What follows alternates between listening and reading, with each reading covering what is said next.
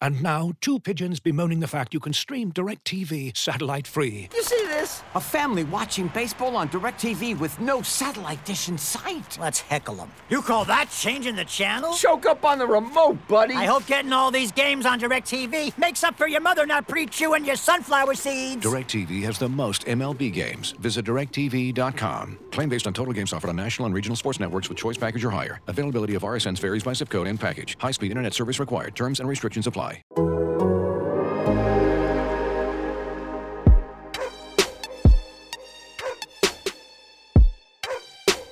This is the Civilized Barking Podcast with Zac Jackson.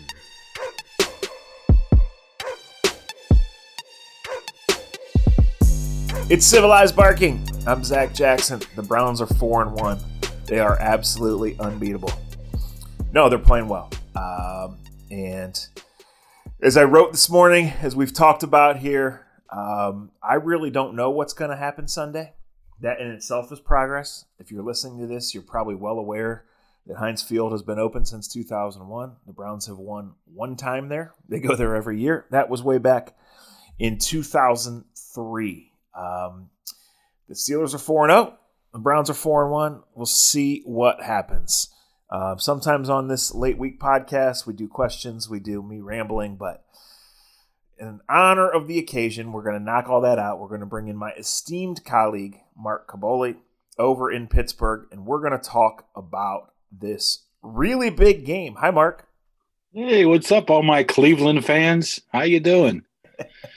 Speaking in my Pittsburghese downtown. I'm sure you love that.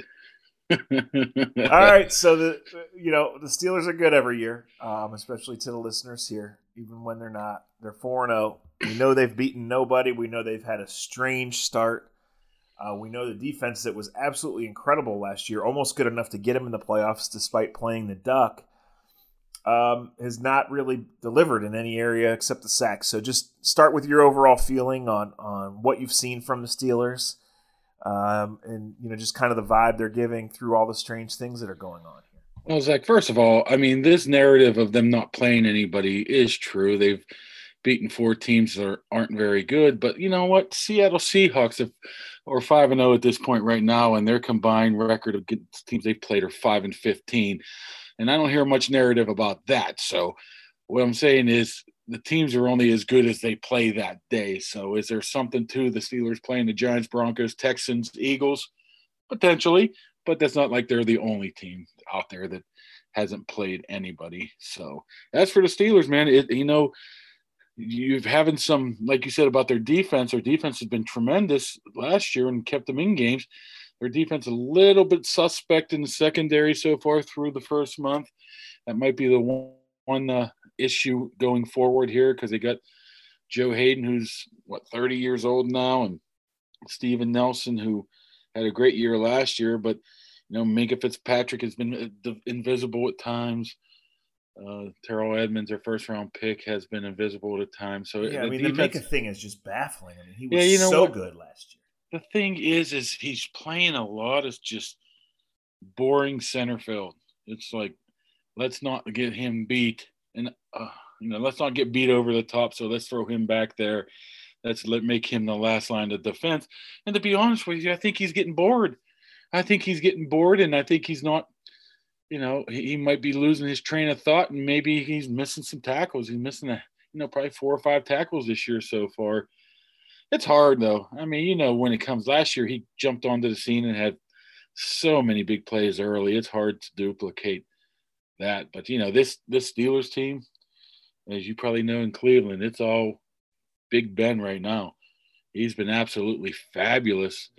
And I'm not even talking about the 10 touchdowns and one interception. It's just decision making, um, getting in and out of plays, uh, making calls at the line, protection calls, something you would never see from Mason Rudolph or Duck Hodges last year. And I know Cleveland wants to bring the pressure here, but you know what?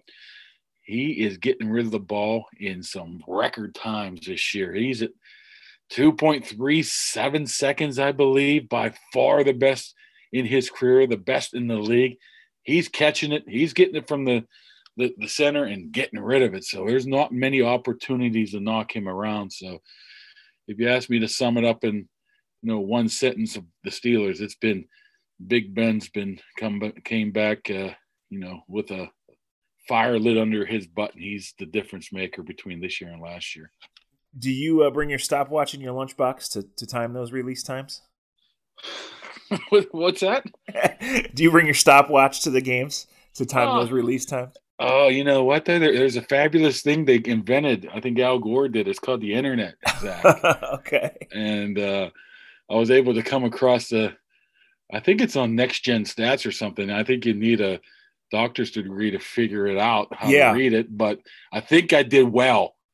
No, or, I agree. Like you get some really good nuggets off that site, but you also get a headache trying to scroll through it. There is no doubt about it. Um, that's how you attack the Browns, Mark. Uh, Myles, Garrett, the Browns stink defensively, except for Myles Garrett and Denzel Ward. All right, um, you know that's that's a little bit of hyperbole, but that's a good way to sum it up. And the best way to take Myles Garrett out is obviously to get rid of the ball quickly. You know, know where he is, and the best way to attack is just to throw short passes on the Browns. That's what everybody's done that's had any success. So if he's doing that, oh, and those guys make plays, it'll be a long day for the Browns. He's thrown 14 passes in what, four games that have went 20 yards or further down the field. He's only completed four of them, and that's been an issue. But only 14 passes out of 150 or 60. It's all underneath, quick stuff. Get rid of it and let your uh, playmakers run with the ball. And I can't see how they're not going to continue to do that this this week as well. Yeah, I mean, I think you got to score 30 to win this game right? Maybe not, you know, maybe high 20s, but th- this is certainly not uh, 14 13, somebody playing for a field goal at the end, right? This is let it rip and, and try to score as many as you can. You wouldn't think so. I mean, the Steelers defense has been good. I mean, they pressure the, the living crap out of the quarterback. And that same website there, Zac, guess who's last in the league and holding on to the ball? Baker. Oh, there you go. Baker Mayfield last. He holds it by far the longest than any other quarterback in the league. And if the Steelers can get some pressure on him, and they've been, you know, they've blitzed a lot in a couple games. They pulled back a little bit against Texans and last week a little bit, but tons of pressure. But the turnovers haven't come along with it. If they're able to pressure, like they're, they're going to be able to pressure, regardless of how well the Browns' um, offensive line have been playing, they'll be able to get some pressure on him. I think the key is the turnovers, and I think the key will be keeping Baker in the pocket where he was very successful against the Steelers up there in Cleveland last year was he broke contain and threw on the run. He was very hard to stop there, and they're going to try to keep him within those tackle boxes and make him just five steps drop and get, make the decision and throw it. So, um, you know, they gave up yards to Randall Cobb, who's 30 years old, and they gave up a ton of yards last week to Travis Fulgham. I think that's how you say it. Um, you know, who's been cut like six times this year, had a big game. So is it the blitzes not getting home? Is it somebody blowing a coverage on the back uh, end? Is it, you know, what do you think it is? Now you have to add on to that too. I mean, that they've the two cornerbacks have, I believe, four pass interference calls. They haven't played well. And I mean, compared comparative to last year, where their Haden was a Pro Bowler and and Nelson probably should have been a Pro Bowler. But then you look at the stats through four games last year and this year, they're quite, quite similar. So you're thinking, where are these numbers coming from? I, I think, I think there's been a couple plays where, you know, they may have been out of position. There's been a couple plays where you're like, how in the world did that guy make that catch? There was a 40 yard pass at the end of the half last year that, I mean, last week that he caught it and by the time he fell down, the, the half was over. I guess all those th- things ha- add up. But uh, I mean, they've been tested the same. They've been everything's been about the same, except they've been giving up a couple big plays uh, over the top. I mean, week one against the Giants. So I think that's the big thing right now. I think the the blitzing ha- got to a point where they were up over sixty percent maybe against Denver pretty high against Houston in the first half, and they pretty much Deshaun Watson picked them apart until they changed their thought in the second half. I think they went got little blitz happy They've pulled back since then, and I think that's been the issue. You leave those guys on an island out there. I don't care who you have, other than Darrelle Revis, they're going to get beat from time to time. But here in Pittsburgh, it's a little bit of a concern with the cornerbacks because they played so well last year. I mean, they weren't even looked at, and now all of a sudden this year, you're seeing plays, and the plays that aren't being made are getting called as you know 30 yard penalties down the field. So. Looking for an assist with your credit card, but can't get a hold of anyone? Luckily, with 24 7 US based live customer service from Discover, everyone has the option to talk to a real person anytime, day or night. Yep, you heard that right. You can talk to a real human in customer service at any time. Sounds like a real game changer if you ask us. Make the right call and get the service you deserve with Discover. Limitations apply. See terms at discover.com/slash credit card. As you've probably heard by now, we've teamed up with BetMGM this season. We'll be using BetMGM lines to make all of our picks, and we'll have special offers for our listeners each week. If you haven't signed up for BetMGM yet, use bonus code The Athletic, and you'll get a one-year subscription to The Athletic, plus up to a $1,500 first bet offer on your first wager with BetMGM. Here's how it works. Download the BetMGM app and sign up using bonus code The Athletic. Make your first deposit of at least $10. Place your first bet on any game and claim your voucher for a one year subscription to The Athletic. See BetMGM.com for terms. U.S. promotional offers not available in D.C., Mississippi, New York, Nevada, Ontario, or Puerto Rico. Gambling problem? Call 1 800 Gambler. Available in the U.S. Call 877 8 HOPE NY or text HOPE NY 467 369 in New York. Call 1 800 NEXT STEP in Arizona. 1 800 327 5050 in Massachusetts. 1 800 BETS OFF in Iowa. 1 800 270 7117 for confidential help in Michigan. 1 800 981 0023 in Puerto Rico. First bet offer for new customers only in partnership with Kansas Crossing Casino and Hotel. Don't forget, if you haven't signed up for BetMGM yet, use bonus code The Athletic, and you'll get a one-year subscription to The Athletic, plus up to a fifteen hundred dollar first bet offer on your first wager.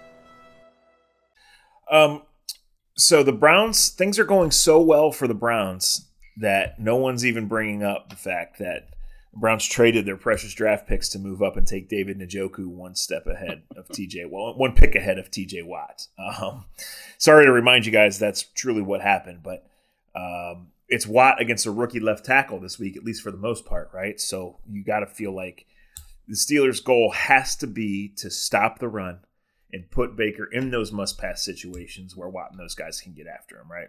Yeah, I mean, TJ Watt, I mean, what's probably going to happen is they'll have a couple, you know, a couple guys over to that that side of the field, and and it's it's happened in these first four weeks of, you know, a little chip here, a little bump here from a from a tight end, and they'll probably let the other guy worry about Bud Dupree one on one. That's probably the best way. But TJ Watt's been spectacular, and it's just he knows he's not a big guy. He's not a strong guy.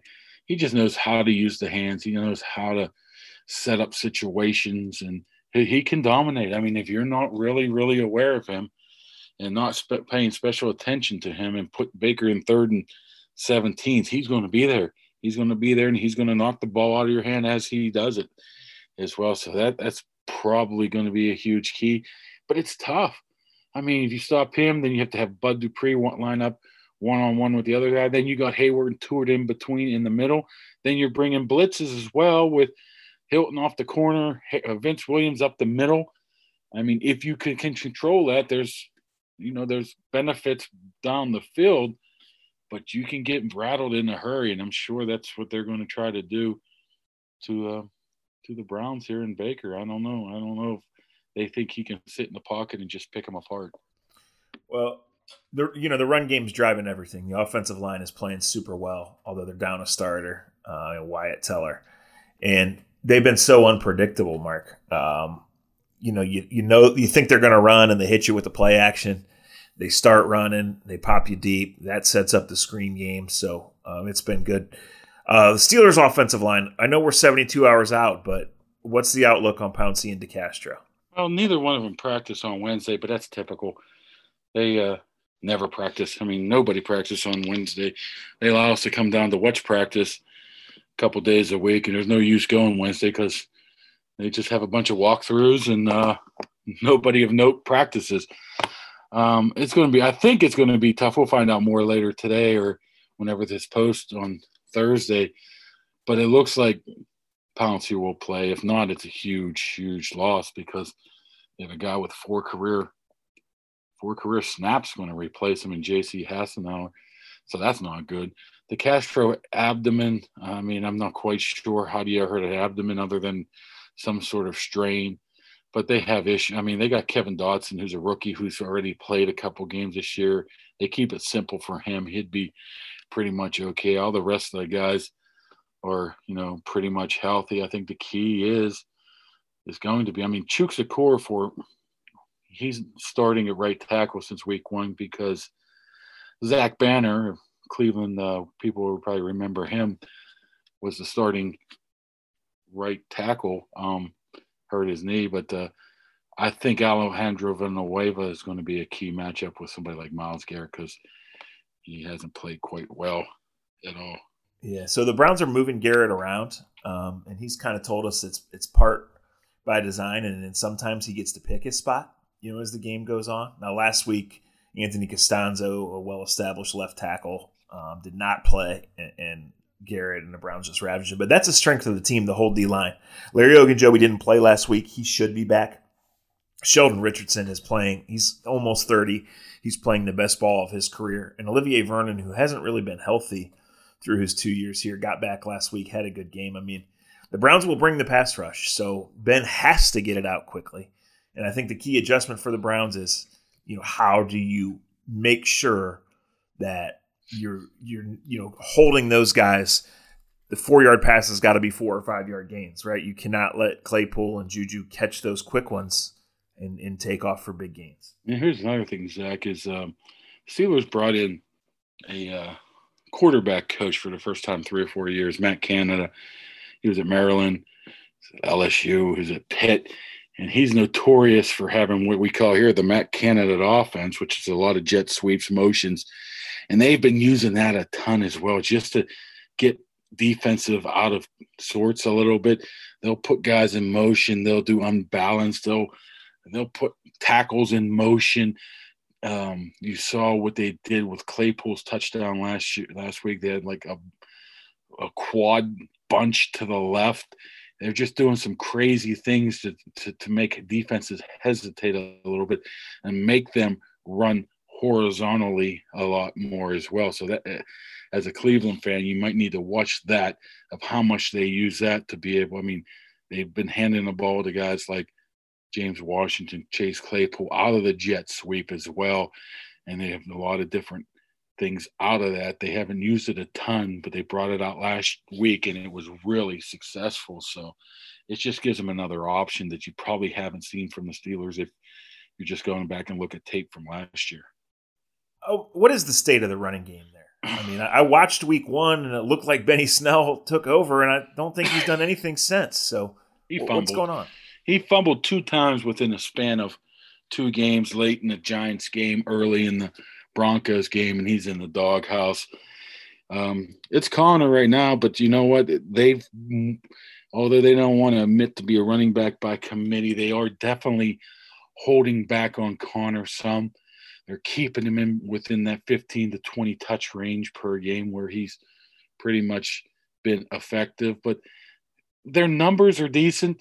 They've had 300 yard rushers in four games, but the th- and they had 150, 160 yards rushing last week. But each time it's basically been one game. Last week, Ray Ray McCloud took an end around 60 yards, so that bumps the numbers up late against the Texans, Conner goes like 60 yards. So that all of a sudden bumps 35 yards rushing for Conner to 100. They haven't been consistent running the ball, but they have been able to create a couple big plays when they've needed it. That's a position where they do need to get better. But that offensive line's had four, five, maybe five different starting line combinations in four weeks already. They've already had eight offensive linemen play 50 plus snaps. So uh, if DeCastro's out, if Pouncey's out, I wouldn't expect them to uh, be very success, successful at running.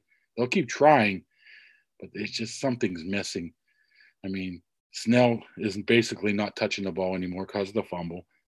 Um, Jaylen Samuels, who was like a third down guy, played one snap last week. It's been a lot of James Conner and the rookie Anthony McFarland got some touches a couple weeks ago as well. So they've really supplemented short passing for a dominant run game. They view it as the same. So uh, if you can establish run, good. But they like to use that more as a the four minute stuff at the end of games. Try to, you know, nil nil down at the end of the game, which they have been able to do all four games so far. Right. And now, two pigeons bemoaning the fact you can stream DirecTV satellite free. You see this? A family watching baseball on DirecTV with no satellite dish in sight. Let's heckle them. You call that changing the channel? Choke up on the remote, buddy. I hope getting all these games on DirecTV makes up for your mother not pre-chewing your sunflower seeds. DirecTV has the most MLB games. Visit DirecTV.com. Claim based on total games offered on national and regional sports networks with choice package or higher. Availability of RSNs varies by zip code and package. High-speed internet service required. Terms and restrictions apply. So the situation, Mark, just kind of to me um, sums up, you know, where these two franchises have been. The Steelers are 4 0, which is great. Um, they haven't proven anything yet, and they haven't won the division in two years, right? So they're kind of looking down the road. The Browns are 4 and 1 for the first time since Belichick was the coach. So they're excited as hell, and everybody knows it's a step up in competition. It's a measuring stick. It's every cliche. It's a really big game for them. Um, I think it's a big game for the Steelers too, but I, I I just I present all that in the context of, you know, do the Steelers really feel like they have a team that that can be a 12 win team and be a real AFC contender this year, or do we just not know yet? Yeah, I think they do. I think they believe they have everything it takes. They're not going to tell you that or anything to that degree, but hey, they were an eight and five team last year until they crapped the bed the last three weeks of the season. I mean, this is without a quarterback to throw the ball, you know, 20 yards down the field with Rudolph or or Duck. I mean, they feel their defense got better. Their special teams have upgraded some when they got Colquitt as their punter now. Um, I think they think they can, and they, you know what, the two time, well, not the last game of the year, but the one time they did play the Ravens last year in the middle of the season, they pretty much limited Lamar Jackson. So they feel that they have their best chance yet. And, and the thing is, is seems like everybody's getting along for the first time in a long time here. Maybe it's because us media bums aren't allowed in the locker room and can't stir up anything. But it just seems, unless they're just projecting it and they're really fighting every time they go inside that locker room. But it seems like they genuinely, genuinely like each other this year, which has been a little bit of a change from the norm over the past four or five years. Well, maybe that has something to do with it. yeah. Um, you know, I would say the number one difference you'll notice regardless of how it goes, is, is the Browns are a completely different team from a coaching, organization, discipline standpoint. You know, um, I'm telling you, Stefanski, it's only five games, and people have forgotten for good reason that they lost 38-6 to the Ravens in week one, and it could have been 68 to 6. But they are not beating themselves, Mark. The, they are forcing turnovers. The other teams are making the big head head scratching mistakes that we like to write about and call the radio stations about. You know, um, the offense is is playing within itself. Like I said, the defense has clear limitations, but they have one megastar, and the other guy they're winning the turnover battle every single week. And if in this league, if you force a turnover and score off of it, you give yourself a chance every single week.